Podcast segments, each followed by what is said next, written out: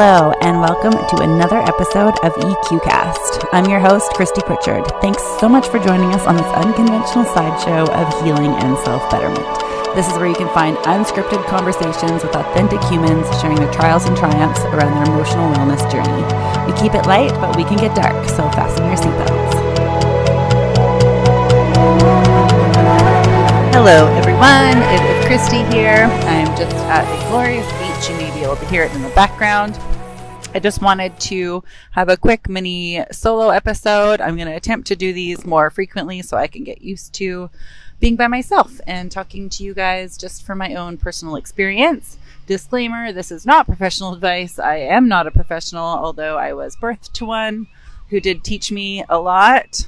You can probably hear the seagulls in the background and the ocean, who did teach me a lot, but this is not professional advice. So there's my little disclaimer. I just like to share my story in hopes that my own personal path through healing myself and going through my own processes will inspire others to do the same. So if you would like professional advice, I am happy to give you some some professionals that I have spoken with personally that have really helped me out. Feel free to D M me on Instagram at E Q dot cast, and I'd be happy to pass along some of that information to you. Uh, but if you just want to listen to a little bit about how I came to where I'm at, which is by no stretch, if you've heard my other soul episodes, not a perfectly healed being, but I don't believe any of us truly ever are.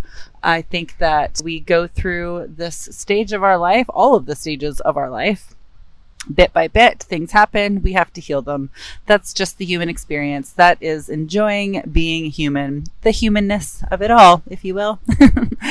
Anyhow, this week's episode, I really wanted to talk about abandonment. It is a very large topic. I'm going to try and sum up my experience in as short of amount of time as possible. I'd like to keep it under ten, fifteen minutes if I can, and just to get into the different ways in which we can experience abandonment, what that might feel like uh, for myself personally, at least, and how I went about learning to heal mine. And I'm still in the process of doing so. So abandonment can happen from many different instances throughout childhood. Obviously, the major ones are parents leaving. There's death can cause abandonment. I've found out recently that older siblings leaving the house can leave younger kids feeling abandoned. Having an alcoholic parent can also lead to abandonment, as you would imagine. Having not a completely present parent at home does definitely lead to some dysfunction, or can lead to some dysfunction. It did for me anyways. There's a little test online that I found that I think it was out of fifteen, and I scored thirteen of the points, which really put into perspective as to yep. why I reacted the way I've reacted in relationships as an adult. So this was a big eye-opener to me. And I don't believe in dwelling in the past. I don't believe sitting in there. I do believe revisiting and understanding if you've noticed patterns in your adult life as to why those might be transpiring. And that's exactly what I did. I was noticing my relationship patterns were were very similar. They were patterns. So yeah, they were all very similar. And I was just unhappy in relationships, and I felt jealous and insecure and always was on the verge of being left. And I didn't really equate that to any of my childhood experiences until I was much, much older. There wasn't a lot of discussion around this within friend groups, within the education system, within any of that to discuss emotional issues. So I'm really glad that there's a forum now, plenty of forums. There's lots of open discussions about this nowadays. So hopefully the, the processing time and the time of realization becomes shorter, and people are figuring this out sooner on in their life so they can lead happier, healthier lives and more fulfilling relationships. That is the goal. So I'll start a little bit about my personal history with abandonment. I had a dad leave when I was four. My mom being an alcoholic all of my life uh, really triggered a lot of abandonment in me. I also had older siblings. They were step, but we were very close since I was six months old or so. I left the house as well by the time I was around six or seven, I believe.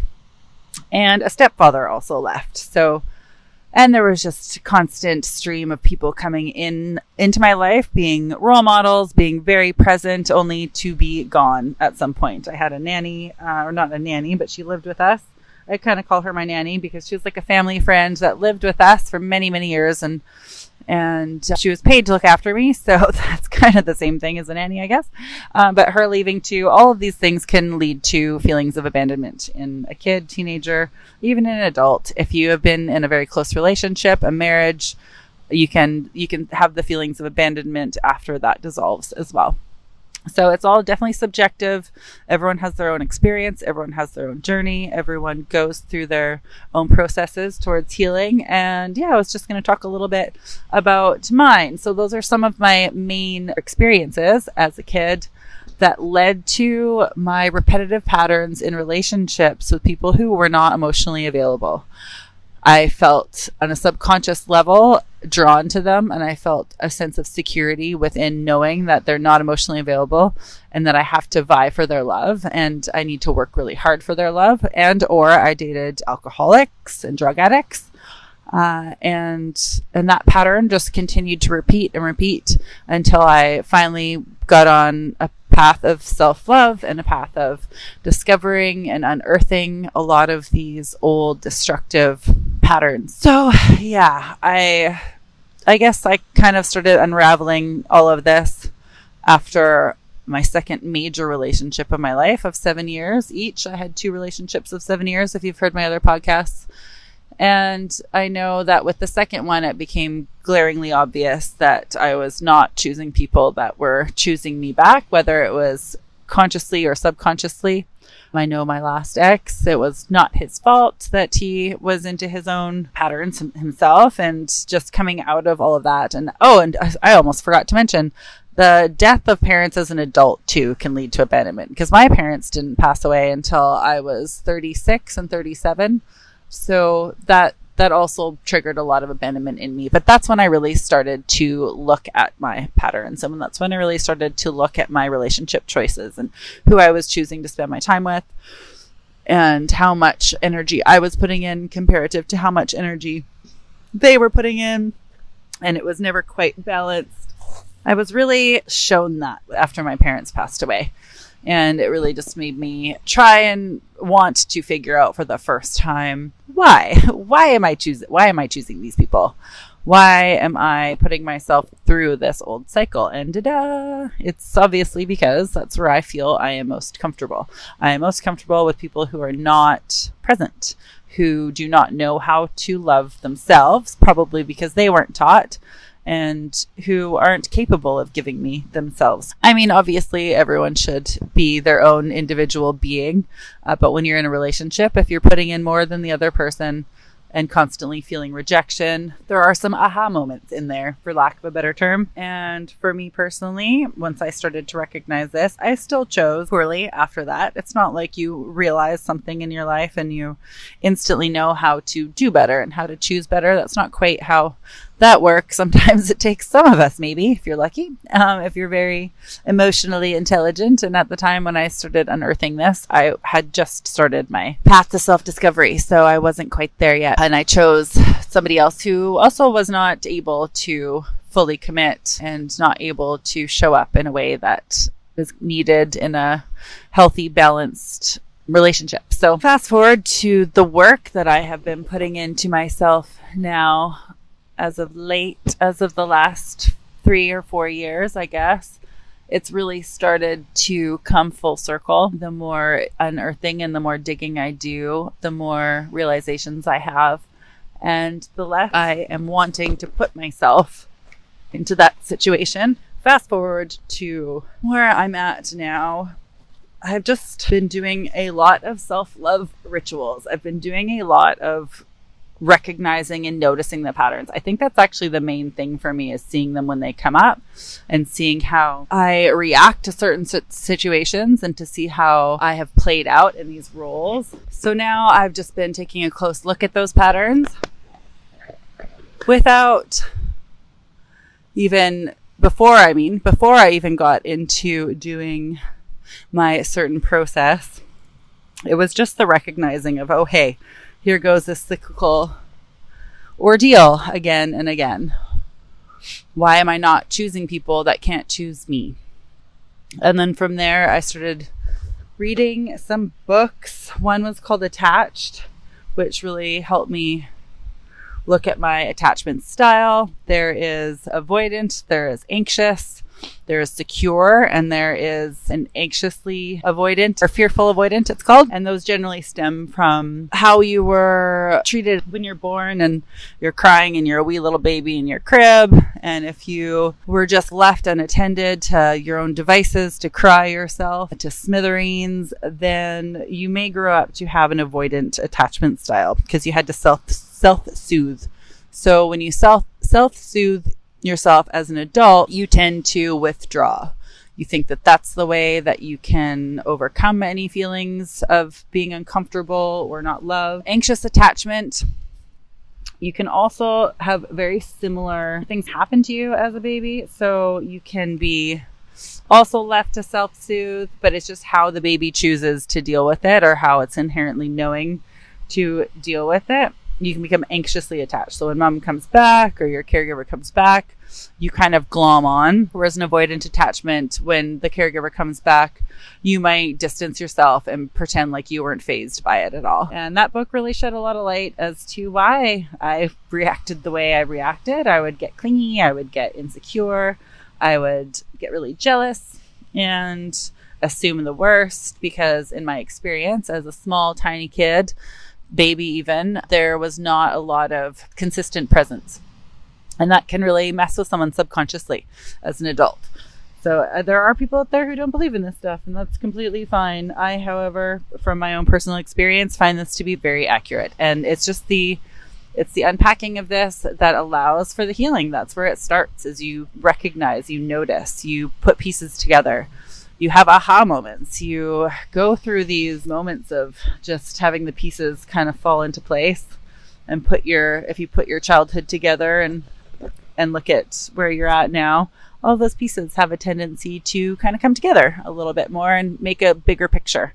And that's what I've been doing for the last few years and seeking therapy and hypnotherapy. I've mentioned in other podcasts, and E M D R I've tried as well, and just reading lots of books and meditating and just getting into self-care and self-love and, and really trying to change the inner dialogue with myself to be reassuring that I am all that I need. I don't require love from another. I have enough love in me to give to myself that I don't actually require love from another. If I get it, great. If not, then that is more their issue than it is mine. And it's having these kinds of thoughts, this kind of inner dialogue, that's really helped me make better choices, feel more independent, feel less insecure. And I've noticed my central nervous system really calms down. I'm able to calm it now when a point of threat seems to be coming my way, that is somebody else in the relationship, attention being drifted elsewhere. Take some self-soothing in order to understand that it's not about me, it's about them. And sometimes it's not even happening, and it's just how I'm perceiving the world, because that's what's happened before. And it's the realization of, oh, hey, that might just be my perception and not what's actually going on. That's a huge key factor as well. That has really helped me look at things a little bit differently, and also being vulnerable when you do notice something that may seem like a threat, to speak out, to say, hey, I'm not feeling very comfortable right now. I'm feeling kind of insecure. I'm feeling uncertain. And having that conversation, that really hard conversation, and bridging that gap between what I'm thinking to what I'm feeling and relaying it to the other person is very beneficial. I've noticed it's hard, but it's definitely worth doing. And if you're with a, in a relationship with someone that is capable of hearing you and listening to you and holding space for you, then these issues tend to start to absolve, and these old patterns can go away a lot faster. And if you're not with somebody like that, then you're just probably in the wrong place. I'm not here to give you advice, but hey, maybe if you're not with someone who can understand and hold space for you, then that's not a safe space for you. In order to have these hard conversations, it's really important to feel safe. And in order to feel safe, we have to, first of all, cultivate a safety within ourselves, and then we can reach out to another. So it's not needily grasping and saying, I need you to fix this for me. It's cultivating safety within yourself. It is finding a calm-centered space to have this conversation, and then reaching out and hoping for the best. And I found that to be very helpful in my encounters around these kinds of things. So it's by no means absolved. This is constant awareness. And the same goes for people who withdraw and who shut down in order to overcome this, you have to start looking a bit deeper into, why am I doing this? The normal, not normal, quote unquote, bunny quote normal reaction is to have these intense feelings. Sure, we all have them, uh, but know how to recognize them, know how to sit with them, know how to self-regulate them, know how to bring them up to the person that may be in our vicinity while this is happening in a calm, thoughtful manner, and work it out, you know, and that's, that's where the healing starts, is to be able to work this stuff out with the people in our lives, and hopefully they're supportive. And if they're not, time to mosey. But if they are, that's amazing. You're probably going to heal a lot faster than you would if you're doing this on your own, because it's these conversations, these hard conversations, that bridge the gap. So thank goodness to all the thought leaders out there, and the books that have been written, and all the therapists that exist, and the healers, and all the people who do all the hard work to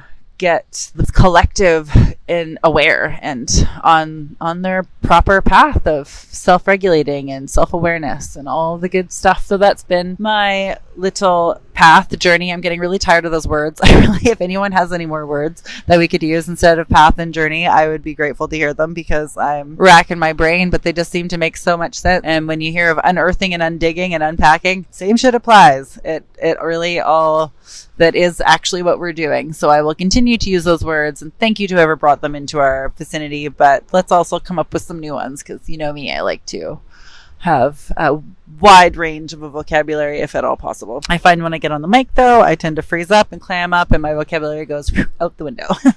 So that is what it is until I adjust and become more comfortable. But I think that is all I have to say on the issues of abandonment for now. Know that you share, you share this uncomfortable feeling with many, many others. You are not alone. There's plenty of us in this ship with you, not going to sink. It's not going to be comfortable, however, until we decide to jump off this bloody ship and swim to shore. So that would be my end note with that. I really appreciate you guys tuning in every week and all the support you've been giving me. It means a lot. This has been very challenging for me, however, very rewarding at the same time, at the feedback that I have been getting. So thank you. Thank you. And please don't forget to subscribe wherever you're listening to this, and if you can leave a re- review, please leave a review, and reach out to me on Instagram. I'm at E Q dot cast, and I'm on Facebook at E Q cast, and Twitter and LinkedIn and all the fun stuff. So please, let's connect off this platform and onto others. I would really love to open up a conversation with more of you, and I would really love to create a bit more of a community around this whole podcast, because that's why I started it. I wanted the conversation to open up. I wanted people to be able to open up and have a safe space and a forum where we can discuss.